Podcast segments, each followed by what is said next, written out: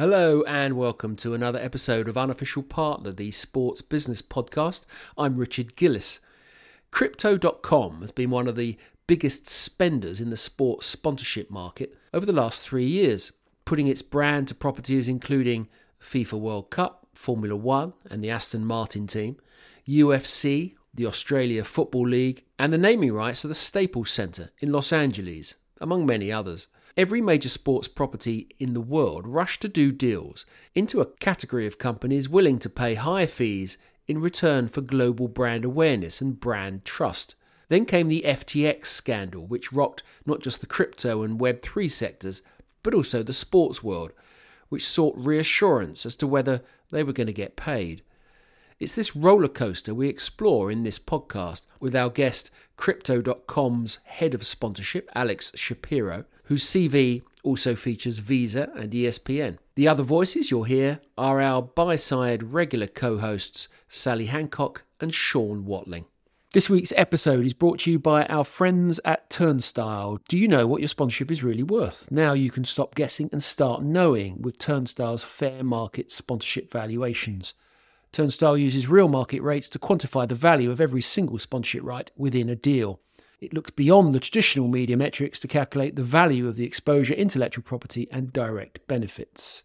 Turnstile delivers a recommended transaction price that's comprehensive, accurate, and defensible. So don't pay too much, don't leave money on the table, know the fair market price, and buy and sell with confidence. Get in touch at turnstilegroup.com.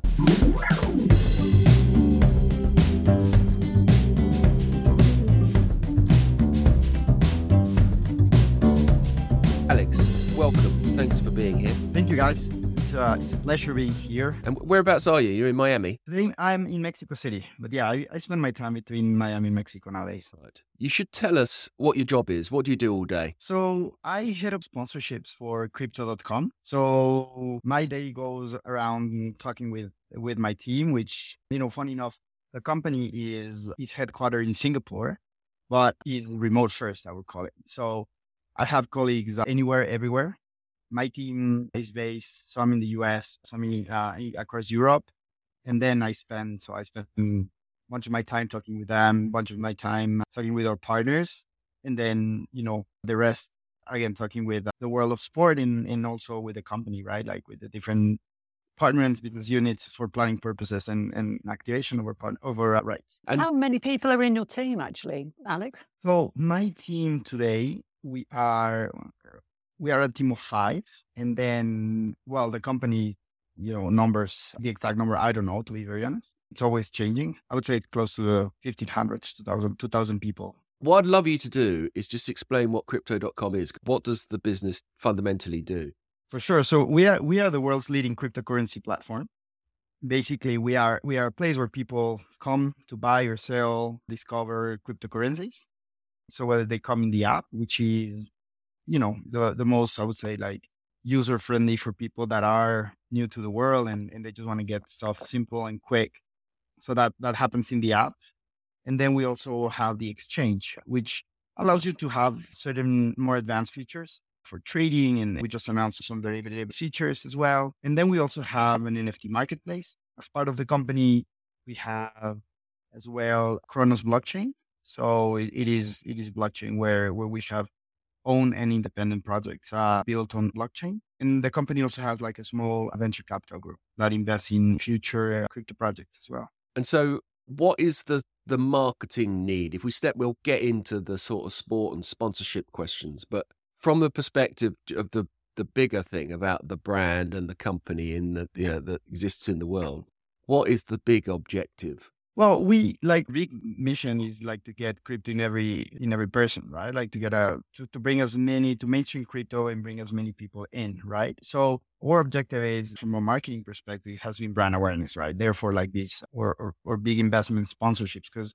we want to to bring the eyes to, to to our brand in as many places in as many areas as possible, right? So at the moment, oh, for sure, is brand awareness, getting people familiar with it, whether they are already trading or investing in crypto or whether they're curious for whenever they're ready to get in, they get familiar with a brand that they can trust and they can some sort of feel familiar with. And there's a what does sponsorship do for you? in that case? And where does it sit within that sort of broader marketing function? Well, for us, it sits at the core, right? We, have I mean, if we if we go back to say 2021, because nowadays you see a crypto brand everywhere, either us or or just like the industry, right? If we take if we take some steps back, when when we started sponsoring Aston Martin F1 back in 2000 and you know the beginning of 21, a little bit before that, and that, that was before my time to be very honest. You know, you probably that was the first crypto crypto sponsorship there for this new wave of, of exchanges, right?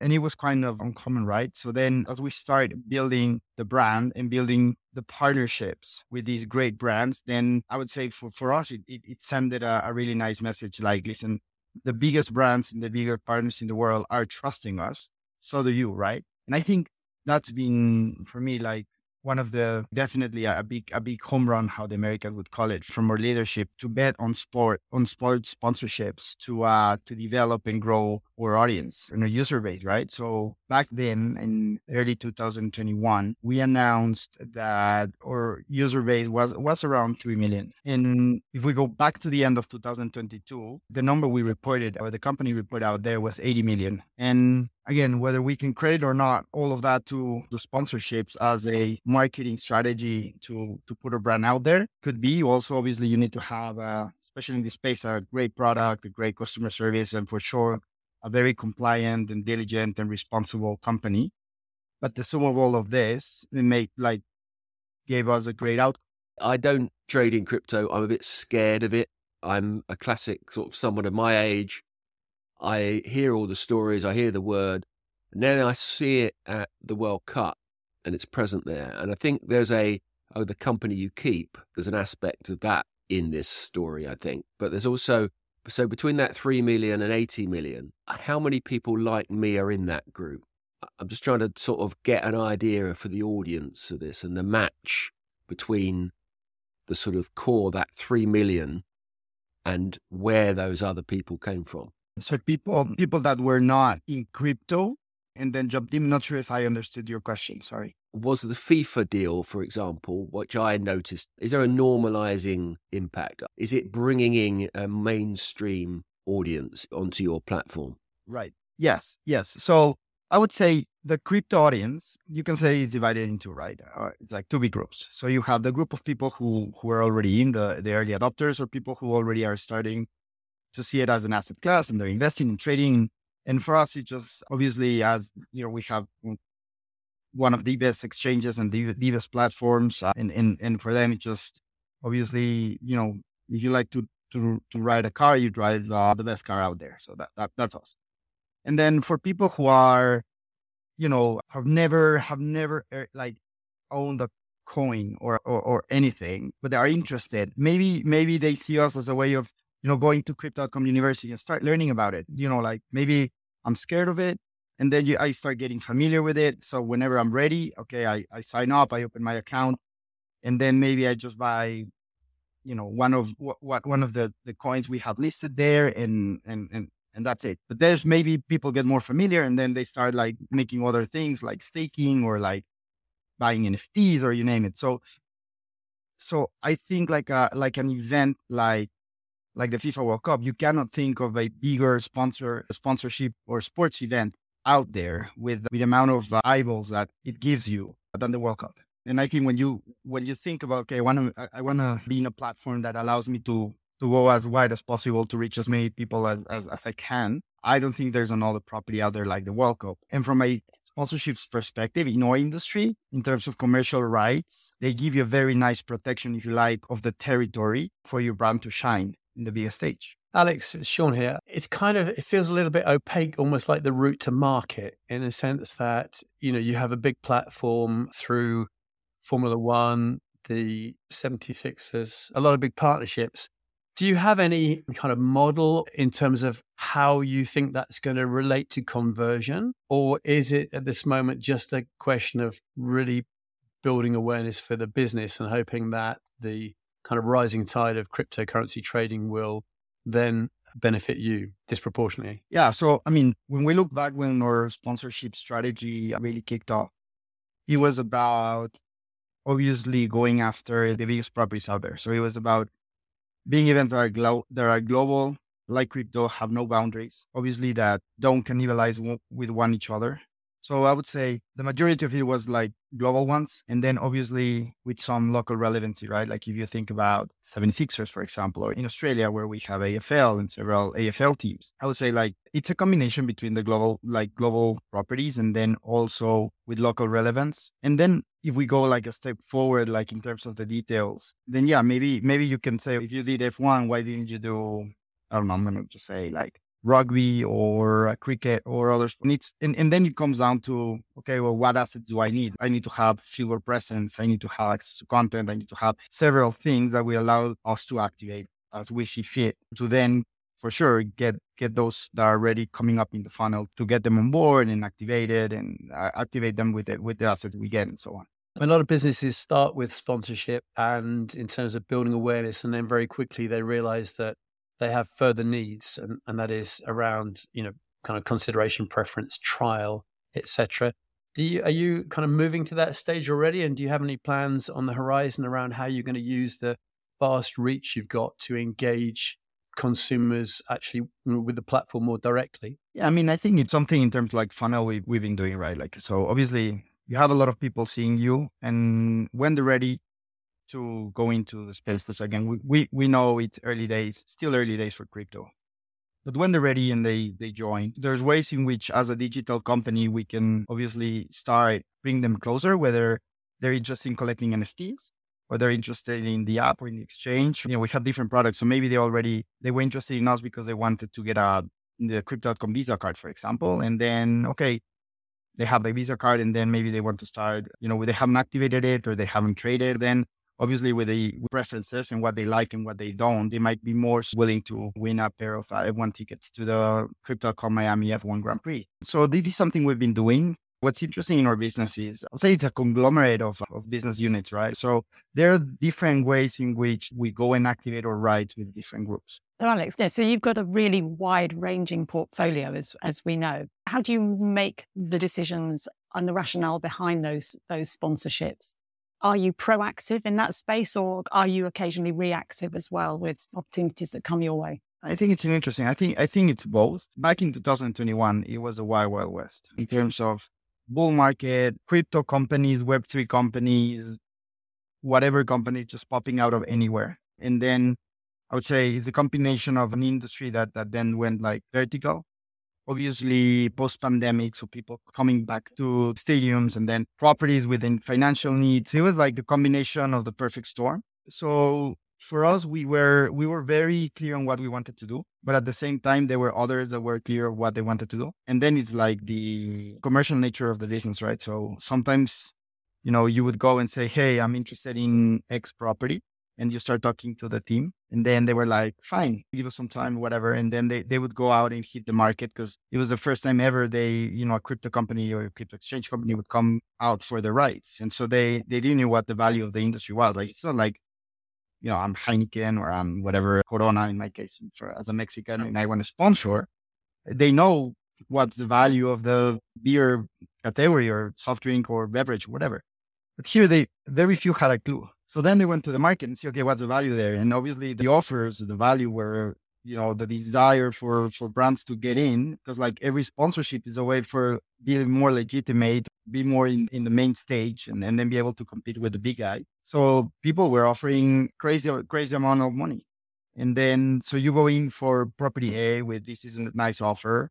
And then they would come back and say, listen, I have 10 people more interested than you. And, and then your whole thing about like, confidentiality and whatever, like then the, the word is out there. So then the market, you know, hears. There's a city with two teams, right? Like you could say, I mean, there's many places like events or whatever properties with two or three big rivals. So the other rival hears about it and then they go and reach out to your competitor. Your competitor gets in and then they go out and see the market. And you can see how, how this can escalate like crazy. So back then it was, it was like that.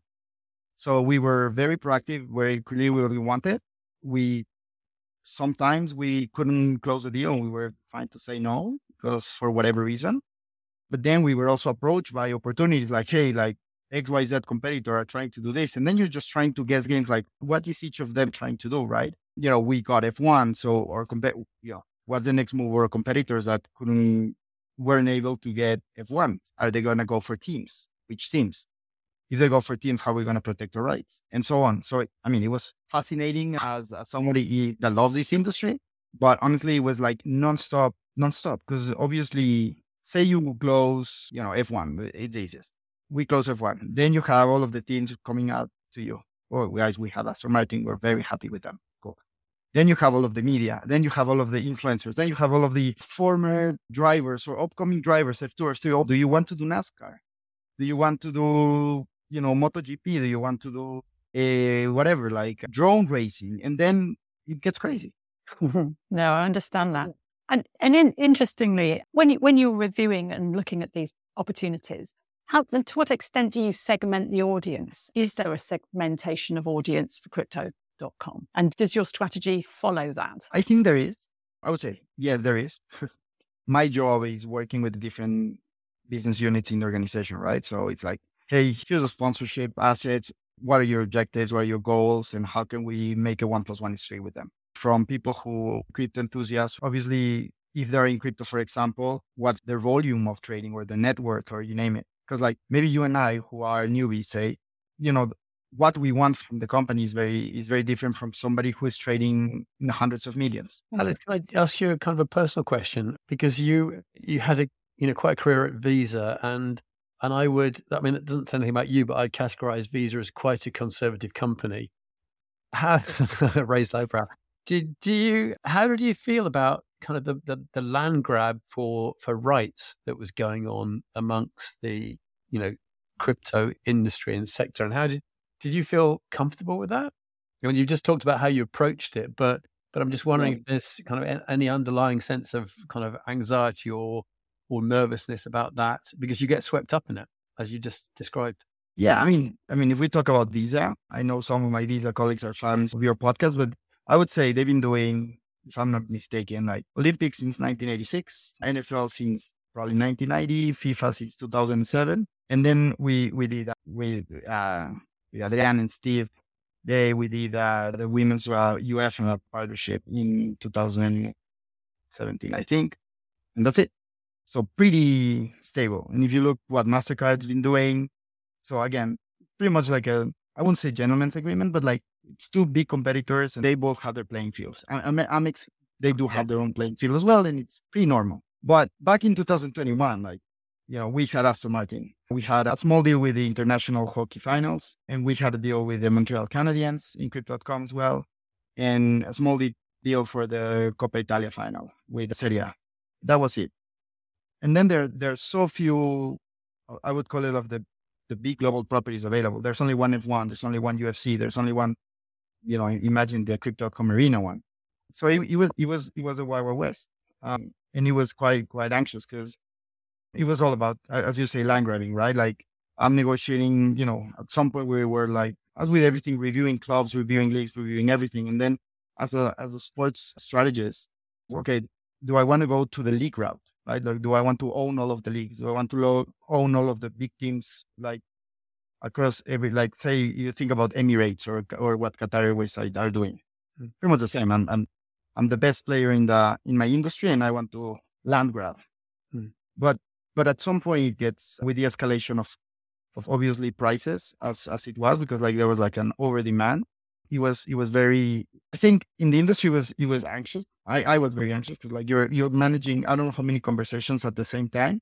You have a lot of pressure from management because like if you don't close a deal, it's not like, oh, we missed sponsorship A, let's go for sponsorship B. This is, you know, putting your, like, I mean, go back to F1 or UFC, putting your brand out there. There's only one UFC, there's only one World Cup because it's not only about us having the, the financial power, like to pay a sponsorship, but it's also who is on the other side trusting you. You know, at some point, the, the conversation flips and it's no, it's no longer like, oh, we're interested in your property. Okay, let's negotiate the rights. It's, flips very quickly. It's like, why do I want to partner with you, Crypto.com? Like, you know, why are you best on the other, assuming everybody's paying the same? And then it's all about, okay, how is our executive team, who, who they are, or values, where we want to go, like, or compliance indeed, why you need to trust us and not the other one. And that's when we become like almost like the commercial agents. We are selling ourselves, even though we need to pay mm. and we get no commission. Yes. What was the atmosphere around uh, uh, running into the, the World Cup? You obviously had the FTX sort of crash and scandal. Talk us through that. What was the has that changed things, or is that that moment? What was the what was the atmosphere like? Well, so I would say like from a from a personal and professional point of view, right? I, I would say it was frightening because after you know being working in the company year almost a year and a half and it, it's a new industry and, and then you you get like second not second thoughts on the industry but but it, it's frightening to see like the industry is just collapsing you have like the luna collapse and then like all of these like halo effect and then ftx and, and it's not nice to wake up every morning and see another crypto company disappearing or, or, or web3 or nft in there or like financial it's it's not nice gives you a lot of anxiety, to be honest. And again, like we all know who we work for and why we trust our career with Crypto.com. And I, I have never doubted on on the trust I have for this company and how well things are done here and, and, and the, the legality and how I would say like kosher it is. No doubt. But it's just like the the environment was very, you know, everybody, you know, everywhere you read, it was very aggressive. It was it was very frightening, to be honest, to be in this industry. And people just like in LinkedIn, hey, you know, are you okay? Are you okay? Yes, I'm okay. I'm working. I'm like, thanks for asking. In WhatsApp or whatever, you know, my parents are like, Alex, like, you know, are you sure? Like, you know, you still have it. sure. Like, you know, business as usual, right? Like, you know, people today in Chase Bank, they, I'm, I'm pretty sure they, they're fine. Like, regardless of all of these like collapses on the banking industry in the US, it's fine. They say. But then on the on the professional side, before FTX collapsed, we were very clear with a lot of our partners, like who to trust, who not to trust and why. And it's, it wasn't about money. And, and I'm not talking FTX here.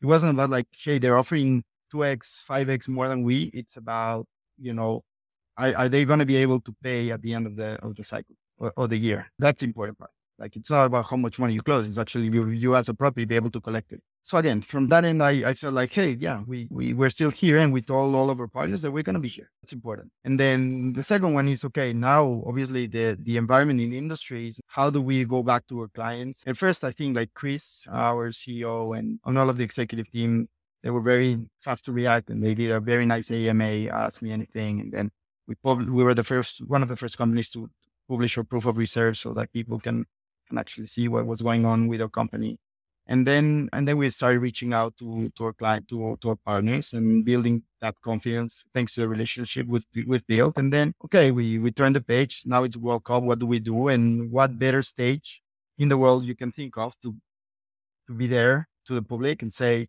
we're here. We you know we we told you we're the number one cryptocurrency exchange. We're here as a brand. You know who to trust. And then also in the in the um, in the box in the in the in the outside of the field like to be able to to network with all of the industry and just you know continue to build those relationships so i think that was it was a critic moment but mm-hmm. for us at the end was good because then it's not only in the pitch but then we we announced interesting projects with top 10 brands in the world like visa like coke where we did yeah. like nft collections with them we we're very active with a you know um with with with certain influencers and, and and brand ambassadors, and then and then you know we obviously we we were there with with our partners, clients, stakeholders, so it was good. What what would you say that you learned from the experience? If if if you were to go into a major major global sponsorship like that again, what would you do differently the next time, Alex? Do you think? Like with FIFA World Cup or with any? From yeah a, a, a, major global event of that sort of magnitude. What were your learnings and takeaways from that? And in fact would you do something of that scale again? The quick answer on, on your last question was is yes we do it and we're doing it right? Mm-hmm. i think we you know that's that's where a brand like ours belong to be honest yeah. to the biggest stages. In terms of learnings in our industry is very interesting because like it's not about it's not about the event but also what was the environment on the on the cycles of the market and the conditions so very personal. I would like, I would love to see a World Cup or a sponsorship like that where where where we're in in, in the middle of a bull market because like we were back in the mid in the things are exploding right and left and and there's people coming in there's like things happening and and, and new features and utilities and, and products are being launched. And, and I think that's super exciting and exhausting. I wouldn't change anything with it. I'd love to go back with the visas and the cokes and maybe other brands who, who can, who can then co- come and join us and then do uh, new things, better things, bigger things, bolder things. Just picking up on what you said a few minutes ago, Alex, about the networking at the event, were you referring there to kind of hospitality, or are you referring to, as you just mentioned, the ability to engage with global brands like Coke and have serious conversations with?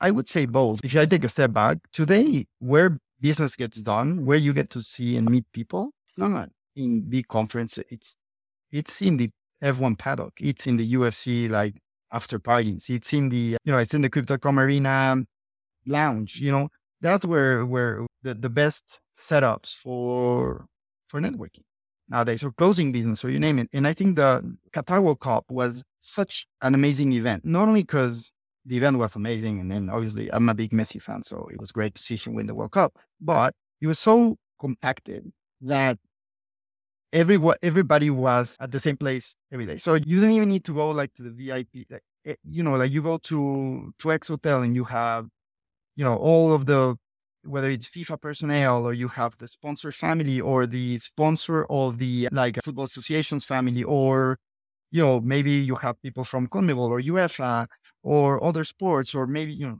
or some of our partners wanted to come from say I don't know Serie A or other sports UFC everybody wants to go there.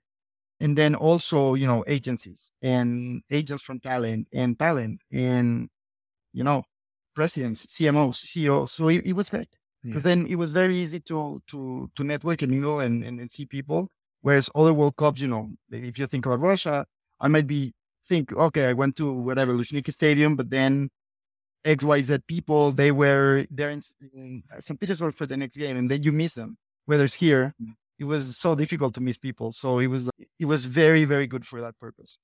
I've got a question about the the broader thing about Web three NFTs, and crypto and sports relationship to it. And you probably know that we ran a we ran an event at at Arsenal before Christmas, and it was almost looking back, it was sort of peak NFT mania.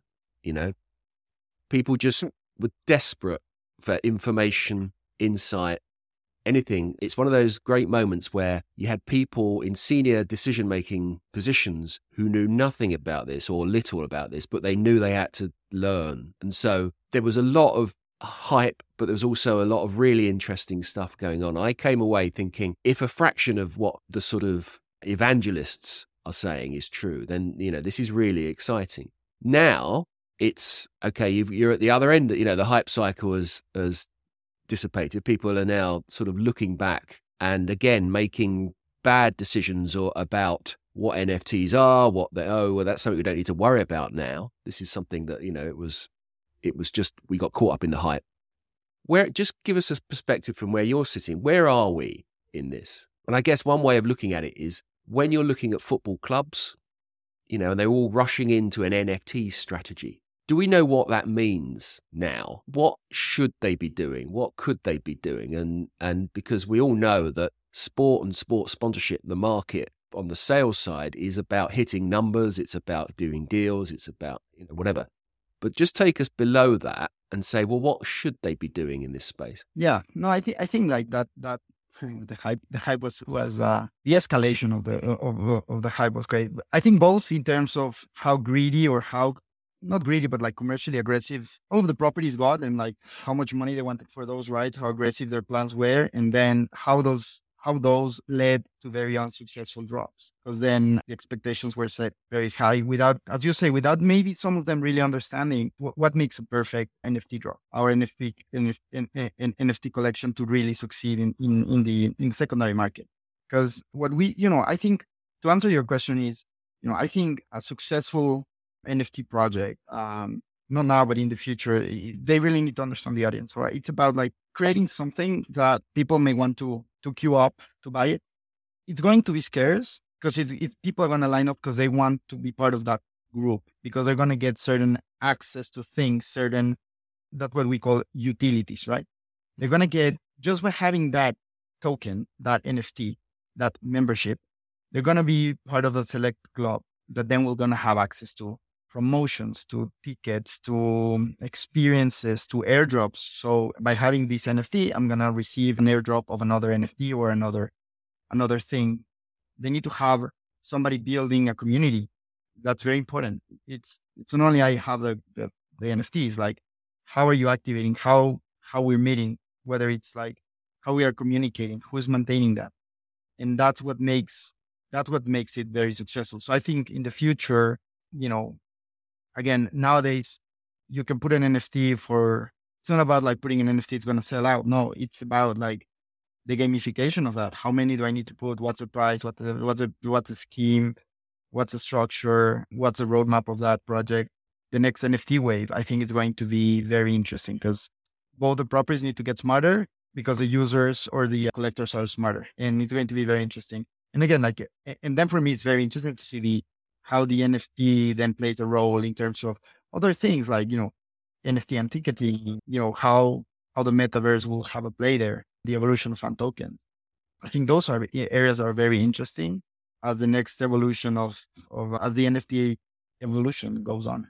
What do you think of Socios? Is that as a as a model? Is that one that you think has moved things forward, or is it? As it do you think it's sort of confused the audience within sport? I mean, I think uh, very clear. Like Crypto.com has no has no partnership with or like partnership or relationship with with Socios. A part of us listing some tokens in our exchange. I think again, I know some of the guys there. I work very close with Danny back in the day, who heads up the uh, some the partnerships. I mean, I think they they've done a great job on on building a massive portfolio. I mean, if you see their portfolio, hmm. it's massive. I think 100 plus team. I, think it's an interesting concept to have. I see it as a membership. You know, I bought a membership when I was, you know, young and I followed my, my team Club America. We used to buy every year this the membership because, you know, I was cool with it in my wallet and it would give me like access to certain things. With the fan tokens, I think there needs to be a continued evolution of, okay, now I'm a, a fan token holder and then what meaningful access or benefits do I do I have beyond having a five, four, ten dollar token, right? Because there's been like interesting cases like Argentina winning the World Cup and then the token just exploding, or like Messi going to PSG and then the token going crazy. I think it's fine if you have one token or five tokens. Again, you're not gonna get rich or you're not gonna get poor. The average Joe, like you and me, are not getting there to get rich with a token. Are more getting there with a token because like it's been sold as now I have a, a, say in the club. It's going to be interesting how they de- further develop it, develop it beyond just like being able to choose which, I don't know, which song to play in the dressing room or which. I've heard so many ideas, but there's a point where the masses cannot choose who the captain is going to be or yeah. which lineup they're going to play because there's a clear boundary on, from the sports side. Alex, can I pick up on something which which has come up a number of times on Unofficial Partner now, and that is the use of ambassadors in relation to kind of crypto. So you did the ad with Matt Damon for I think for the Super Bowl in 22. And I think just recently he's been ribbed a little bit, you know, on social media, and he's been talking about it because obviously people who did invest after that, they, you know, quite a few people have lost money. What do you think? You know, uh, where do you stand on that? And and if you did a Matt Damon advert again, how would would you do it differently? Because I think you know, the power of somebody like Matt and the power of ambassadors is is amazing because they can personalize a message in a way that a lot of kind of big sponsorships can't. So they're they're you know incredibly important tool and and uh, but but if you went with Matt again, what do you think would you do differently? Being transparent, that wasn't part of my job. yeah, but I would say we from from what I've heard from the executive team, we're, we're very happy with with the work that Matt did for us. I think it was the first time Matt worked on with a with a on a commercial partnership like this. And we also worked with with his water foundation. I think it was it was it was very interesting project. I, I don't think we we've changed we we changed any of that.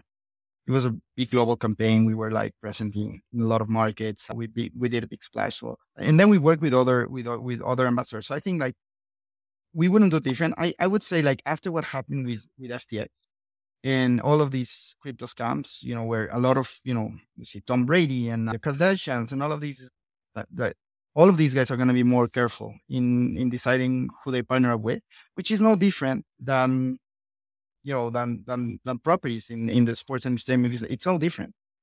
I would say me very personal. I would still do it. I think favors the race, and then how does that then transcend into what you do, whether it's in the in the Matt Damon con- context, or whether it was with LeBron James, or whether it was Joel Embiid, or you name it, and then with the different things we've done with UFC or Aston you name it. I would say it's it, it's a way of humanizing your message and then just getting to be getting getting familiar with their audiences. I think I think that's that's where that's interesting. It's not rocket science. That's what everybody like. That's what our industry does and the advertising world does. For me, on a personal level, if you look at say Messi or say Ronaldo, how many brands they work with. You know, at some point where, where I was at, Visa, I remember we did an exercise with just like you're elbowing with 20 or 30 brands. So then same same Messi comes commercial break or it comes World Cup break. He's gonna go first to work with Adidas, then with Anheuser-Busch, then with Lay's, and then and then and then and then and then you know, okay, you get two minutes with him once a year, and then you need to plan today because he's not gonna have time in three years. So you pay a lot of money, but then you know you're in Qatar, and then you're walking in the streets, and you see Messi everywhere. Messi with this brand A, with with B, with C, with D, with E, with F. You know who's gonna remember you working with him? So then you know, is that the best value of your money for that stage? So I think, again, the, going back to your Matt Damon campaign, that was a brand campaign, it wasn't a sponsorship. So it was very focused on. So I, I think it depends on, again, I think it's going to, just to summarize, it's going to be a combination, I think, of one, what do you want, you know, what's, what's the purpose? And then how's the commercial is? How, how many partners are working with? Because, like, you know, you're not going to be the, the darling sponsor right? You're going to be in the bottom, depends on depending on how much you pay. Yeah, for sure. And I, I guess one probably final question for me. Looking forward in five years, where would you see your crypto.com kind of portfolio and your approach to sponsorship? Do you see it evolving over the next, say, five years? I would say the majority of it, or some of it, um, so the majority of it, like they, we have like long term partnerships. So I don't think five years from now there's going to be a lot of change in, in some of those. But then again, I think we might see some change. I Again, it's not nothing we've really discussed. But one thing I know for sure is we'll be we'll be in the sports territory. Like we, we're not going away. So maybe in five years we can have another another podcast and see where we are. We'll still be here, don't worry. I've got nothing else to do, Alex, frankly. Well, listen, I think that's a good place to finish off. And we also cough now. Alex, we got there in the end. Thank you very much for your Thank time. You. Really appreciate it for being so open and, and honest about the whole thing. It's fascinating space you're in, and and good luck. No, thank you guys. It's been a, it's been a pleasure. And yeah, let's see let's see what tomorrow looks like. It's I think like the last almost two years now with Crypto.com. It's been felt like ten, and it's been like different environment which is fascinating, fascinating for anybody of us who love this uh, this this industry. So thanks for thanks for allowing me to share it with you guys, and uh, yeah, looking forward to hear more. Well, thank you very much. Yeah, thanks, Alex. It's a really fascinating conversation. Thanks for listening, and we'll see you next time on Unofficial Partner. If you want to explore more entertaining and thought provoking conversations with the who's who of the global industry, head to unofficialpartner.com and go through our podcast archive.